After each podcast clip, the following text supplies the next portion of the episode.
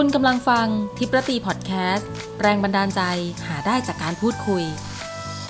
เทปที่แล้วเราค้างกันไว้เรื่องของวิถีดีเจซึ่งทิปเล่าจนถึงจุดเริ่มต้นของการเป็นดีเจที่ไม่ใช่แค่ทำเสียงตามสายแล้วถูกไหมคะ มาต่อกันค่ะสำหรับเทปนี้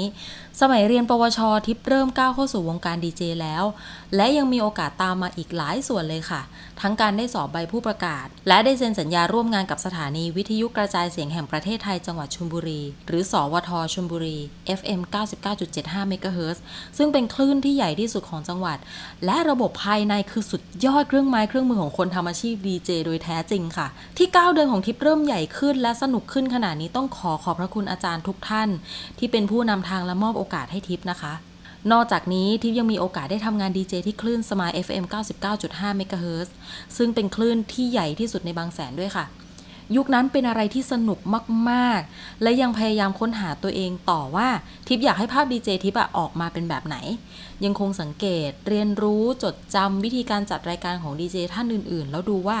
อะไรที่เอามาใช้กับตัวเองได้บ้าง มีอีกที่หนึ่งซึ่งทิปก็จดจำได้ดีไม่มีลืมคือ Music in Street Loft แหลมทองบางแสน ส่วนนี้เป็นเสียงตามสายในห้างแหลมทองบางแสนค่ะ มีพี่เปิ้ลหรือทิปจะเรียกว่า sis เปิ้ลให้โอกาสและร่วมทางกันมาจนวันสุดท้ายที่บูธดีเจต้องปิดตัวลง ถ้าย้อนกลับไปขอบคุณอีกท่านหนึ่งน่าจะเป็นพี่กระต่าย ซึ่งเป็นดีเจรุ่นพี่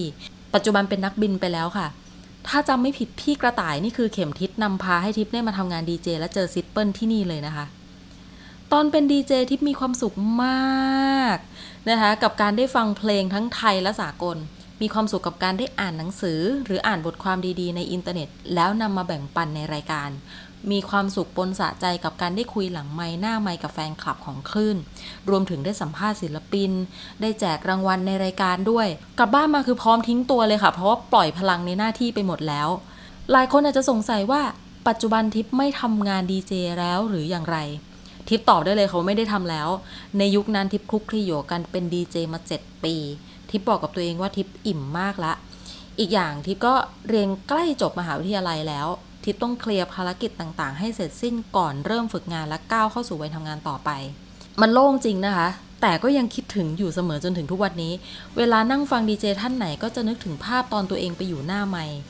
แต่ทิปก็อยากขอบคุณที่มีพอดแคสต์บนโลกใบนี้นะคะ ทิปอาจจะไม่ได้กลับไปทำงานดีเจ แต่ยังมีทิประตีพอดแคสต์ ให้ทิปได้ปล่อยพลัง บอกเล่าเรื่องราวดีๆ ให้ทุกคนที่เข้ามาฟังได้ต่อ หวังเล็กๆ ว่าเรื่องราววิถีดีเจของทิปจะทำให้ทุกคนสนุกไปกับมัน